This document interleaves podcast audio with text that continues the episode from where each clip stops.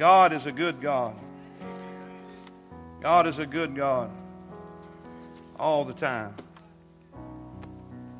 While you're turning to 1 Corinthians 9, I want to read you a statistic. Only 12% of people under 18 are coming to church in America. Only 12% under 18 are coming to church in America. Only 10% of these people continue going to church when they are adults. Here's an illustration 85, or excuse me, 88% of America's more than 30 million teenagers are unchurched. Did you get that? 88% of 30 million teenagers are unchurched. Of the 12% who do currently attend, 80% of that 12% will stop attending before they graduate from high school. Surveys show that 90% of people who give their lives to Christ do so before the age of 30. 90% of people who trust in Christ who get saved do so before the age of 30. And if 80% of our population, of our teenagers and young people, are unchurched, what is that going to be in America? 85% of people, listen, this is even sadder. 50% of the world's population is under 25. In most countries in the developing world, 50% of the population is under the age of 15. There are more than 3.5 billion people on the planet who are under 20 years of age. Sadly, if they live to adulthood, many of these dear young people will not become Christians and spend eternity without God. We cannot afford to miss out on the great opportunities to reach the young people. This, this, this service today is entitled, By All Means Save Some. Say that with me. The Bible says in 1 Corinthians chapter 9 in verse 16, it says, For though I preach the gospel, I have nothing to glory of. Of necessity is laid upon me. Yea, woe is unto me if I preach not the gospel. For if I do this thing willingly, I have a reward. But if against my will a dispensation of the gospel is committed unto me, what is my reward then? Verily, that when I preach the gospel, I make the gospel of Christ without charge, that I may abuse not my power in the gospel. For though I be free from all men, yet have I made myself servant unto all, that I might gain the more.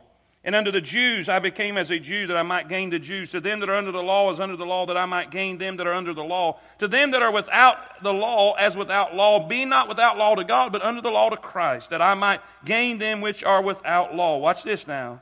To the weak became I as weak, that I might gain the weak. I made all things to all men, that I might by all means Dear Heavenly Father, thank you, Lord, for your word.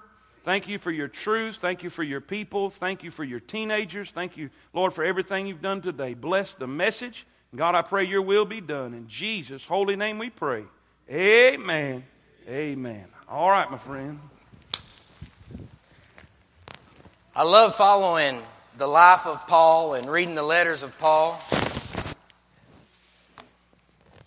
Paul was uh, the type of guy, he didn't make no apologies. Paul never, he never stood up and said, I'm sorry that I said this or I'm sorry that I done that. He wasn't the type of person to cow down from a fight, neither. Uh, I've often thought of the Apostle Paul much like a Clint Eastwood type character, you know.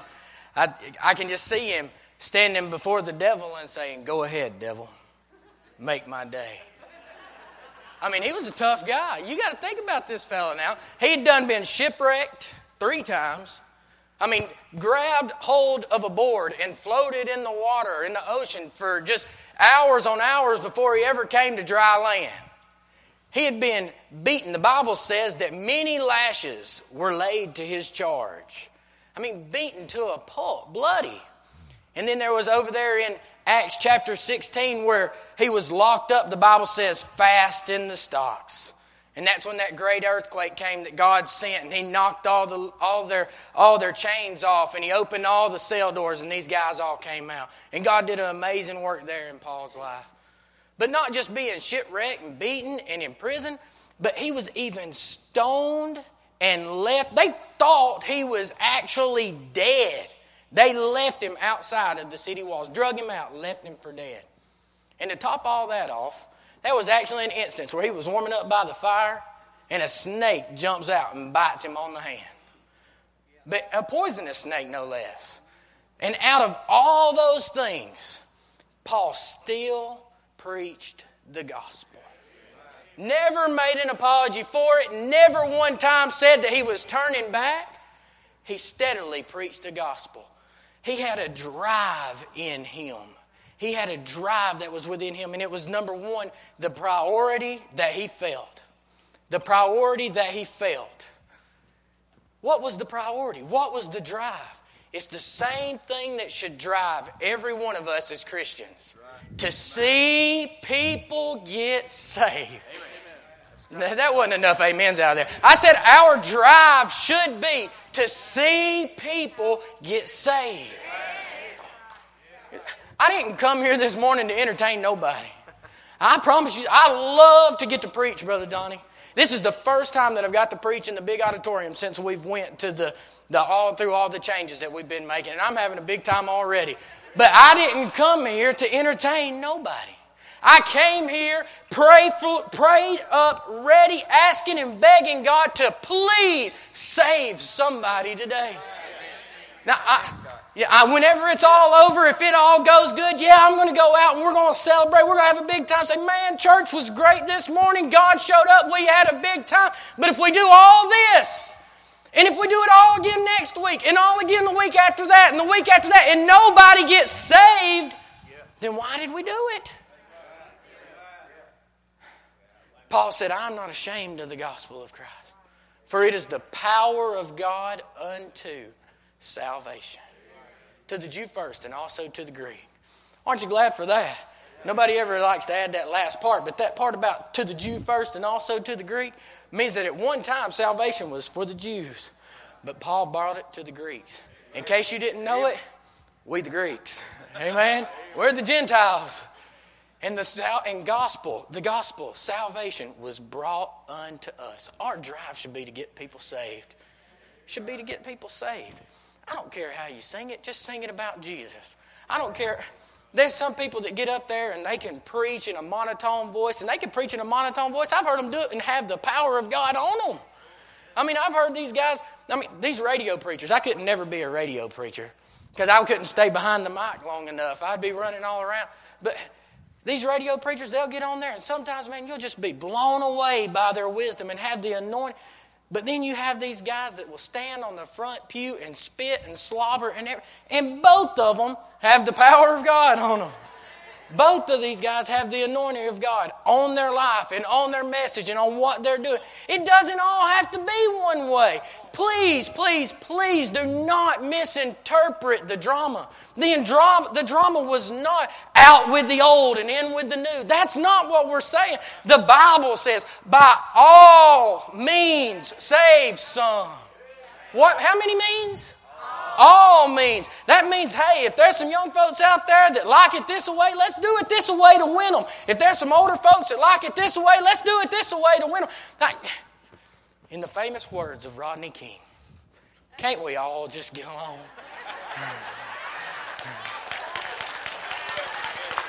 It's the gospel, people. It's the gospel. Let me get to my subpoints right quick. The priority he felt to see people get saved. What was the priority? What was the priority? The message that he reported. The message that he reported. The message is the gospel.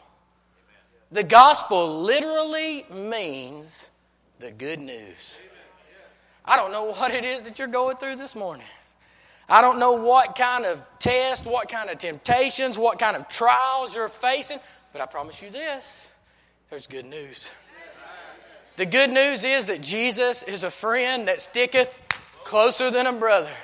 He said that He would never leave you nor forsake you. He said that He would never leave His seed begging for bread. He's, uh, now, I've never seen the righteous forsaken. He's a mighty God.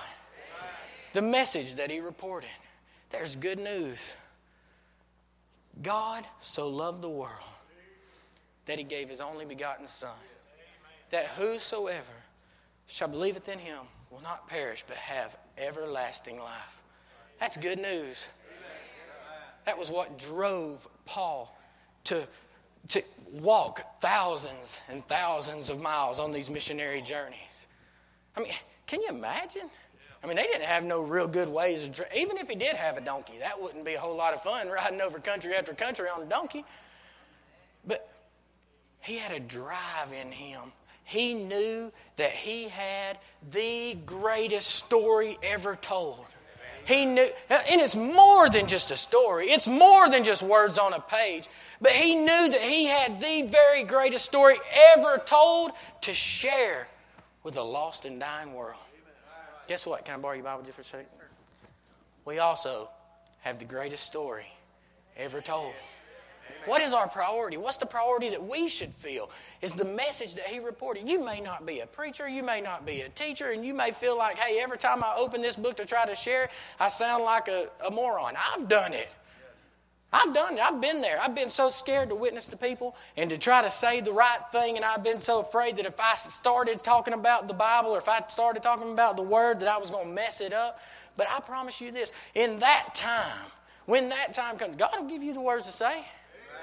God and and you know what? If you can't say nothing except for, man, I go to a great church who can, whatever, I may not know all the answers, but whatever you need to know, I can take you to a place where they can help you. Amen. The, the message that he reported, the message that he reported, but not just the message. The message is the most important part. I mean, we, we, we don't change the message around here. We don't change the message around. We may, we may revamp the method a little bit. We may build a boat in three days and have a big skit, all us. But we didn't change the message. The message is still that the, that the ship of life is sunk and that there's people out there and that they're lost and they're needing something. They're needing the old ship of Zion. They need the gospel ship to come rescue because the Bible says, Jesus told them, He said, there is, He said, no man cometh unto the Father but by me. I think a lot of times we forget that. I think a lot of times as a church as a whole, with the, in not our church, but the church of God as a whole, we forget that He is the only way to heaven. He never said, I'm a way, one way, some way. He said, I'm the way. There's only one way. And we need to make sure that we put emphasis on that's the only way. We've got the answer. Hey, Brother Willis, I see you out there, man. I'm glad, good to see you in church, man. He is the way. Not just the priority, but not just the message that he reported, but also the mandate that he received. I told you I like reading behind Paul, so I'm going to read a couple of precursors to some of his letters. 1 Corinthians 1 1, Paul, called to be an apostle of Jesus Christ through the will of God. 2 Corinthians 1 1. Paul, an apostle of Jesus Christ by the will of God. And I didn't give these guys verses, y'all just going to follow me. Galatians 1 1. Paul, an apostle, not of men, neither by man, but by Jesus Christ and God the Father. Anybody noticing something that's the common denominator here? Paul, an apostle of Jesus Christ by the will of God. That's Ephesians 1 1. And here's the last one 1 Timothy 1 1. Paul, an apostle of Jesus Christ by the commandment of God, of God our Savior. The mandate that he received. The Bible says, Woe, woe unto me if I preach not the gospel. I like a, another verse. I want to read it. I need to check this one out right quick. He says, For if I do this willingly, I have a reward. But if against my will a dispensation of the gospel is committed unto me, I didn't quite understand that verse whenever I first read it. So I kind of looked at it and uh, looked at some different commentaries, and I got to studying that out. And you know what that actually means? He says, if I do the gospel willingly, great. But if I decide that I'm not going to do the, if I'm not going to preach the gospel, God is going to put me in a place where I have to preach the gospel. That's what that verse means. You say, I don't believe that. Ask Jonah. Jonah. Wound up preaching to the Ninevites no matter how bad and how hard he tried to get out of it. God had to put him in the belly of a fish, spew him up on an island so that he would go preach to the Ninevites. I don't want to go that far. I'm just going to preach it willingly. Amen? God will do whatever it takes to get his word out. Why? Because it's not His will that any should perish, but that all should come to repentance. Like I said before, this is not a out with the old, in with the new sermon. We want to do it all. But don't keep the new out just because it ain't your flavor. We ain't trying to kick the old out. We're just trying to bring some new in because we want some new faces around here. We want to see people saved. That's the priority. And if, isn't it silly? The Bible says that we're fishers of men. Now, would it be silly if I had a hundred nets on my boat, but yet I took one net and threw the same net, and then I just brought in the one net, and I threw that one net and just brought it in? When I had a hundred nets that I could cast, why don't we cast all our nets? We, I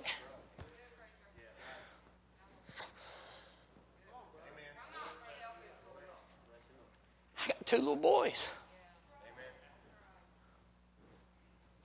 I would be foolish not to do everything within my power to make sure that my boys know and believe and accept the gospel.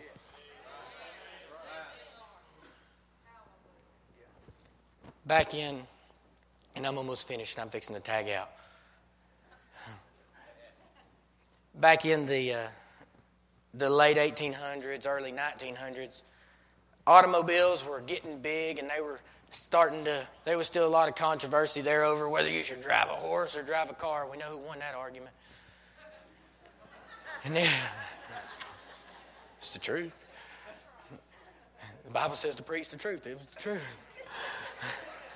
And, and locomotives and trains, all that, that stuff was getting real big and it was real, it was real popular. It was a good way to transport goods by using the, the trains. Well, a lot of your small towns that didn't have, you know, as much money and things of that nature, they couldn't afford to get the big fancy lights at the edge of the train tracks that flash back and forth and let you know when the train's coming. So what they would do is they would actually build a post.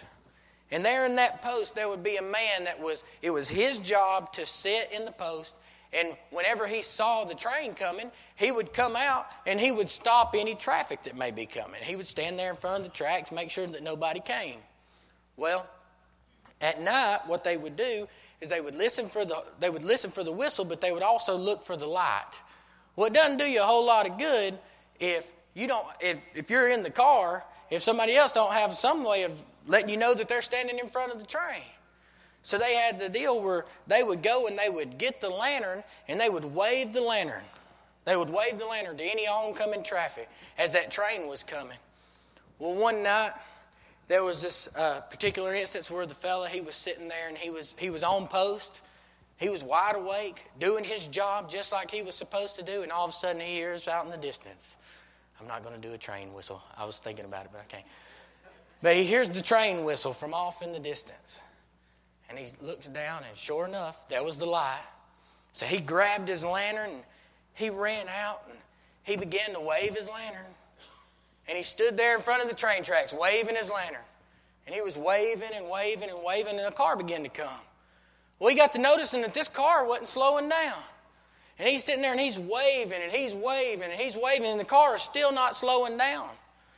And the train gets up to the, that he sees the trains coming, he sees the cars coming, and he's waving his lantern, he's waving his lantern, but the car never stopped. He jumps out of the way of the car, and the, the car and the train collide, killing the entire family that was on the car. It became a big to do. I mean, it was front page of all the papers. Train crash kills four in a, in a car accident, and all this. And it became so big that it was national media, and they were putting this guy on trial, saying that he didn't do his job. Something was wrong somewhere. Why? Why did this family perish? Why'd they have to die? If you did your job just like you said, and he sat there on the bench as that prosecuting attorney wailed at him and wailed Were you asleep on your post? No, I was not asleep on my post. Then why did this family have to die? Did, did you not see the light from the train? Yes, I saw the light from the train. Then why did this family have to die? Did you not get out and did you not wave your lantern? Did, did you not do your job? Why did this family have to die? And the fella, it took him. He just took it and they drilled him and they drilled him and drilled him. And finally, he just dropped his head. He said, I saw the light. I heard the whistle. I grabbed my lantern and I went and waved my lantern. But it wasn't lit. Did everything that he was supposed to do.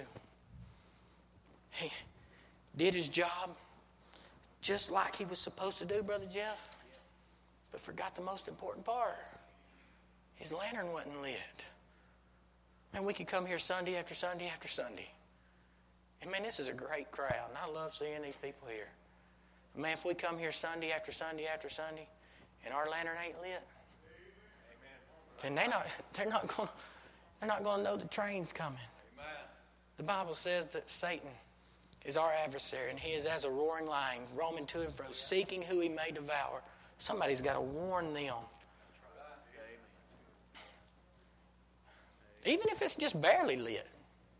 There's a lot of churches around that their lantern's just barely lit. We need to be the brightest light in Cullman, Alabama. Amen. Give him praise.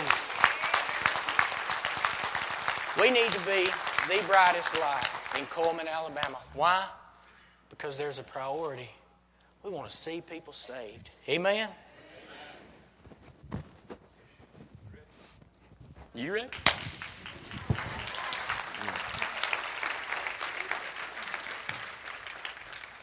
That was great. You're done, son. Amen. Miss Robbins, good to see you too. I noticed you out there. It's good to have people that's been out sick and in the hospital. Brother Lee been in the hospital and back with us today. Uh, what a God we serve. Amen. I was I was thinking about today, and as God put all this on my heart, I read a story about a man by the name of Jim. He had a passion for God and a love for people, and he had a burden to communicate this with the people in, in the gospel that he had.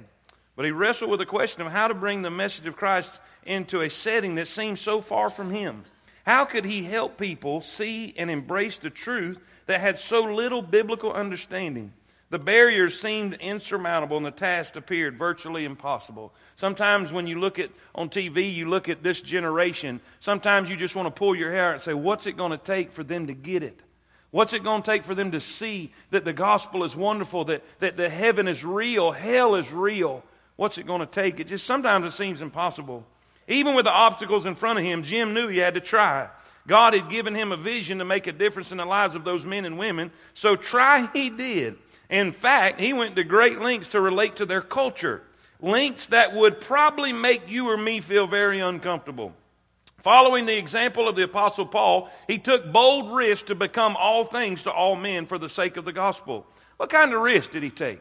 What did he do? What did he do that was uh, so groundbreaking, so pioneering? First, he shaved his head right down to the skin, except for a patch of hair on the back back here that he grew real long. And not only that, he began to wear it in a pigtail and even dyed it a different color.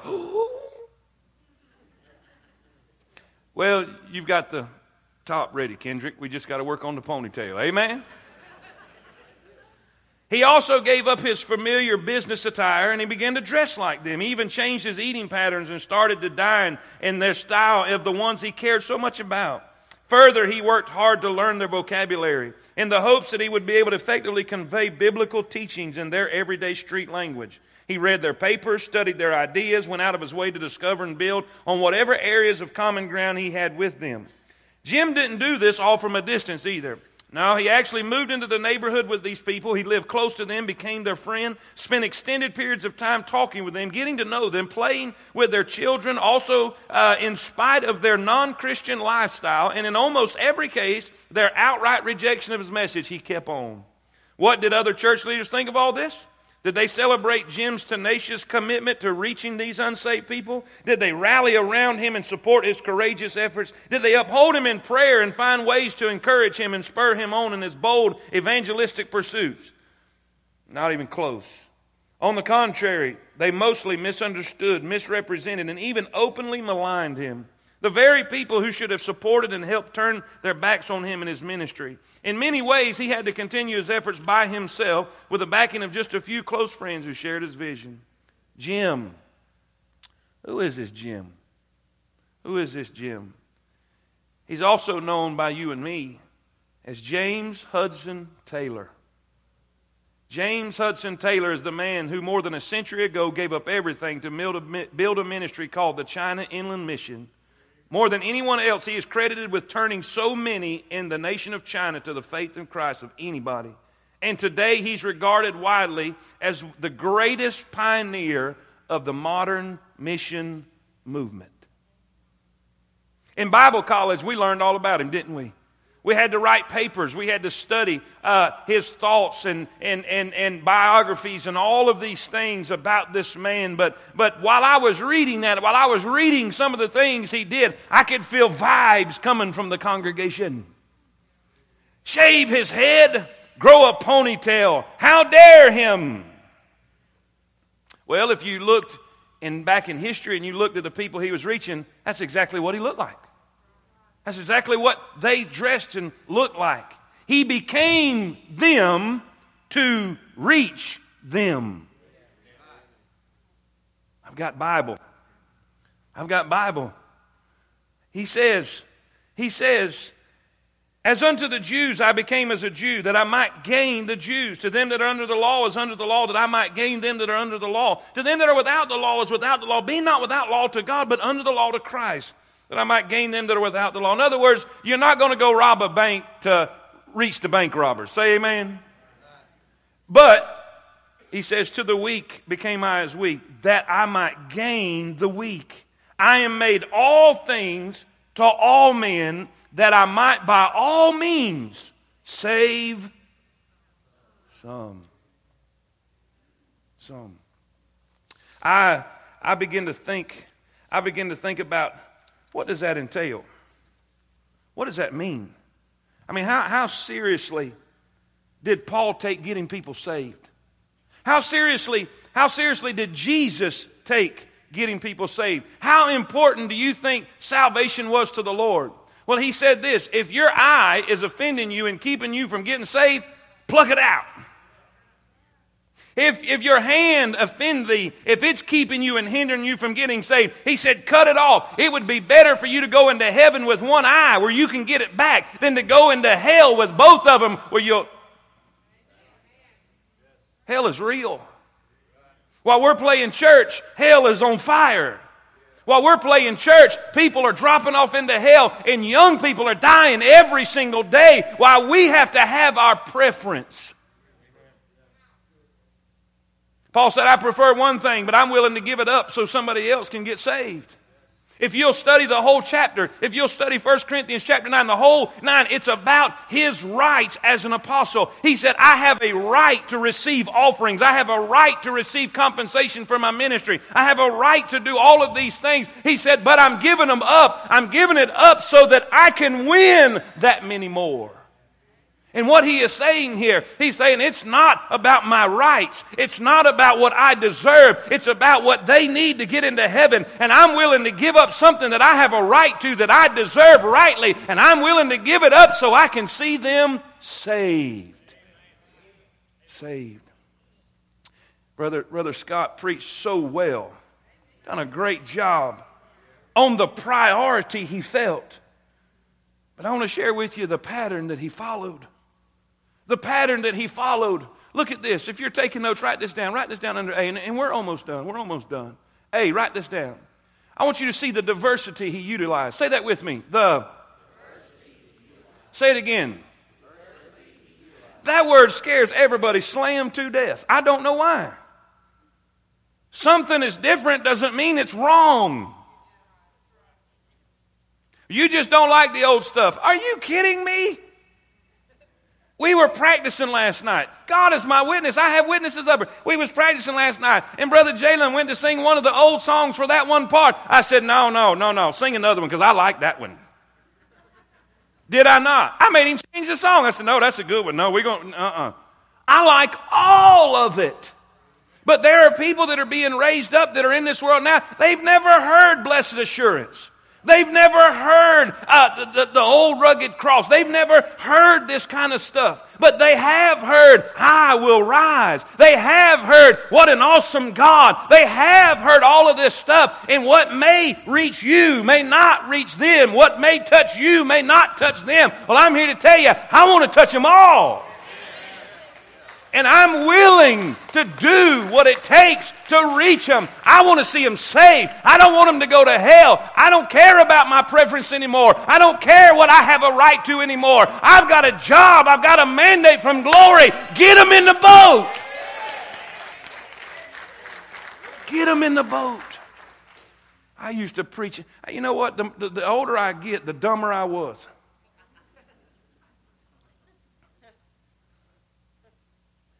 I used to preach on stuff it was so ignorant. Anytime somebody did something different to me, we'd have a message on it. Bless God, these people go into two services. Just for convenience. They're just having two services so they can go and get in their bikini and go to the lake.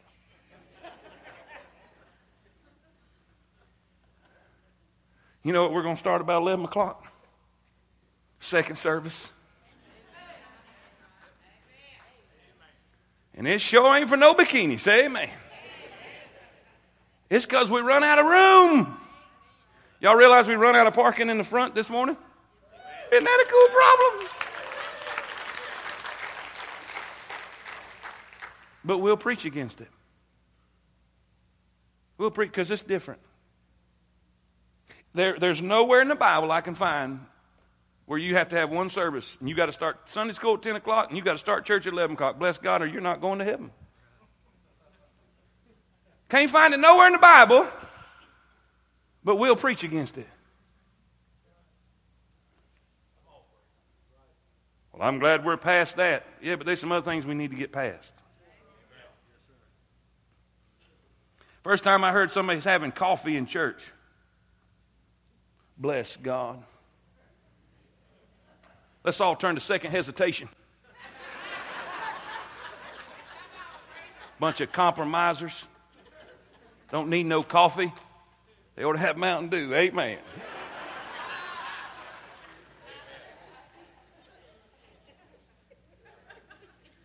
I don't like all this theatrical stuff.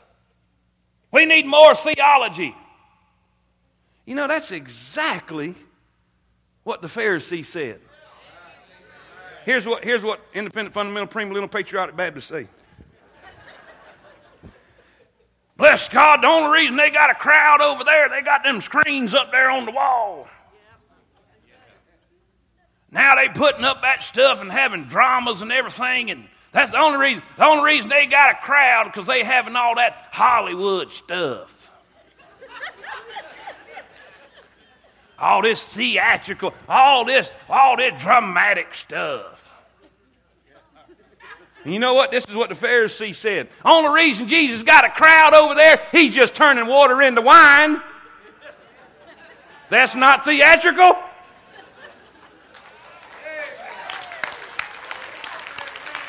Well, I tell you what, only reason he's got a crowd over there, he's raising the dead.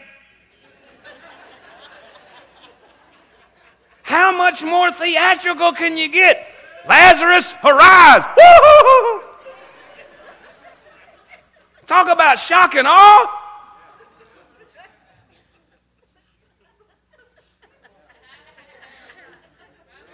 We want to preach against people that's doing stuff that Jesus already did.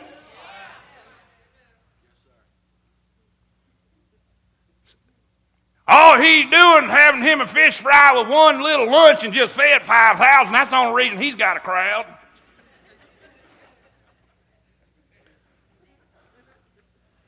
Does this, are y'all getting this? If, if a hundred more people come to hear the gospel because they can sit and have a cup of coffee, isn't that worth it?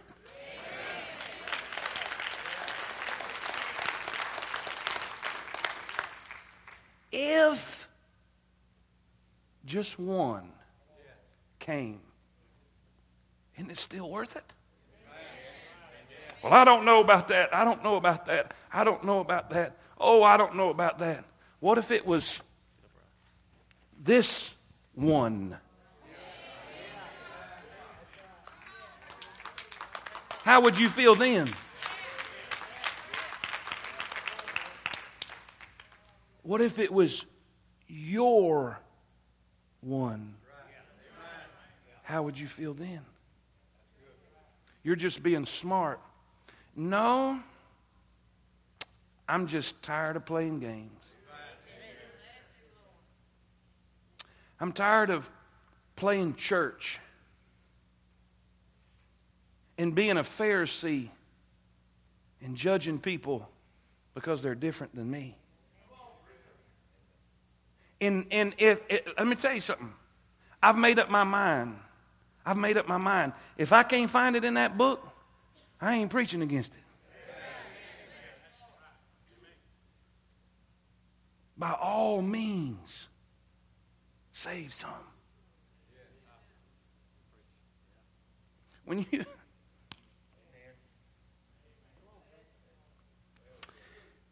when you have a teenager typing in on the computer at about six this morning saying, I can't sleep. I can't wait to get to church. I can't, there's no telling what God's going to do today. A teenager.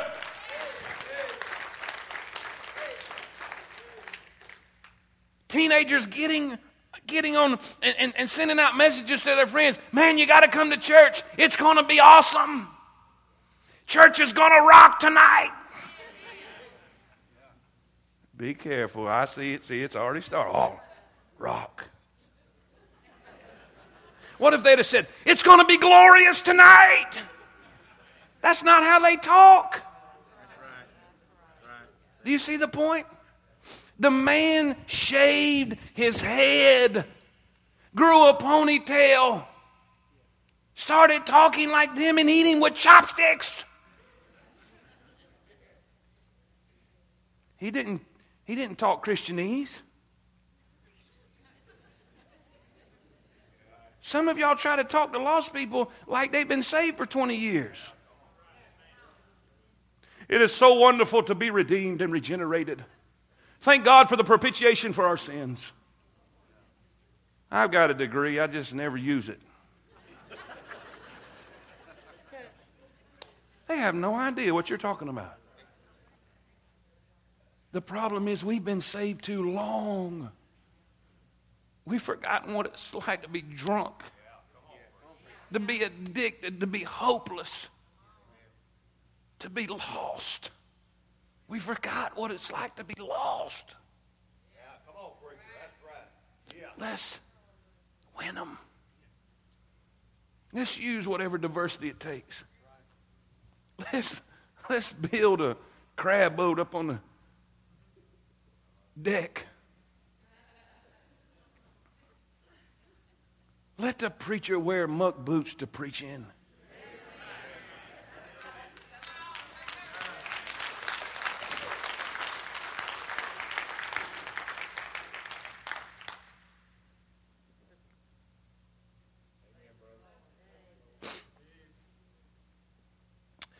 Debbie sent me a note on Facebook. You know, our Debbie, Miss Con- Aunt Connie's Debbie, and said, You rock. You're not, you, you got to understand the history. Has hated God for years because she was treated in such a bad way by fundamentalists and was crucified and has hated God and preachers and mainly church because the only thing that she related to God was what she saw. She says, When are you going to come up there and preach? In Kansas City, where she lives. I said, I'm just waiting on an invite. You inviting?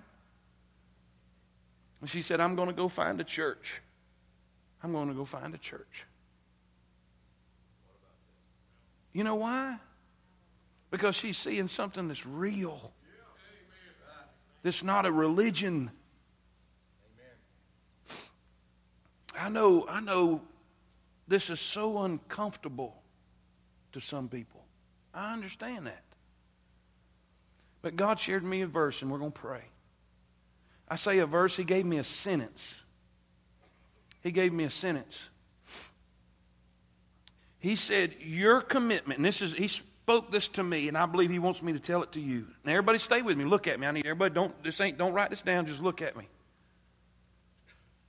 Your commitment to evangelism or getting people saved is measured by what you're willing to give up to accomplish the task. Think about that a minute. Your commitment to getting people saved is measured by what you're willing to give up to see it happen. Jesus gave up his life to see it happen. William Borden gave up his inheritance, his family inheritance, to go to the mission field to see people saved. And he said, No reserves. No reserves. No retreat. And no regret. Paul said, I have given up all things. I count them all but dung that I may win Christ, that I may accomplish my purpose on this earth. What have you given up so somebody else can be saved? Are you willing to give up a style of worship? Are you willing to give up a preference? Are you willing to give up something so that somebody else can get in? See? You're in. You're not in the storm anymore. You're not des- listen, you're not doomed. You're not you're not floating. You're not about to drown. You're in. You're safe. Are you willing to give up something so somebody else can get in? Do you see when Brother Jalen, all this, everything we did up here was for a purpose. Brother Tyler sung so well. That was great, wasn't it? Yes, that was great. And then at the end, Brother Jalen came and they sang together. It's like Scott said, it's not out with the old and in with the new. It's we're going to do everything by all means to save some. To save some. I love this church. I love, I love y'all. But church, we've got to do everything we can to see people saved. What are you willing to give up to see that happen? Here's the deal. Here's the deal. Let me describe this and we're going to pray. If you'll notice the people that had issues, they had issues. But yet, when they saw the need, they were willing to help. Now, here's the deal. Nobody leave here and think that people has been fighting us. Nobody's fought us. I hear stuff, I know. We'd prefer this we'd prefer that. But nobody's fighting us. But see, I want to move beyond enduring something. I don't want you just to not fight us. I want you to help us.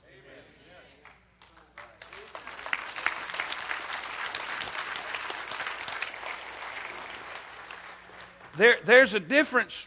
There's a difference between standing here and saying, "Okay, sing what you want to sing," but I'm, I'm just not going to be with it, and I'm not. There's a difference between, hey, I'm not going to fight you, everything, okay, I'm going to just endure. There's a difference between that and saying, hey, sing it, help, come on, let's get.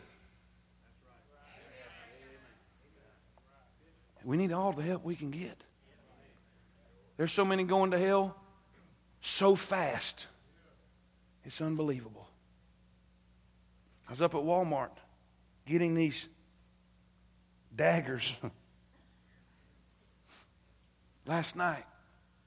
And all I saw was carload after carload after carload of young people wondering I don't know where I'm going.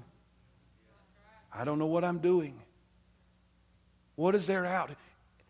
And all I could think about no direction, no purpose, just wandering in the parking lot, going and driving around and around. And you know what it reminded me of? The young people floating with no direction, no hope, just waiting for a church willing to do whatever it takes to go get them and get them in.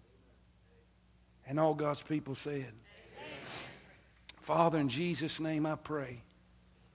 I pray, Lord, that you'll touch those that are here.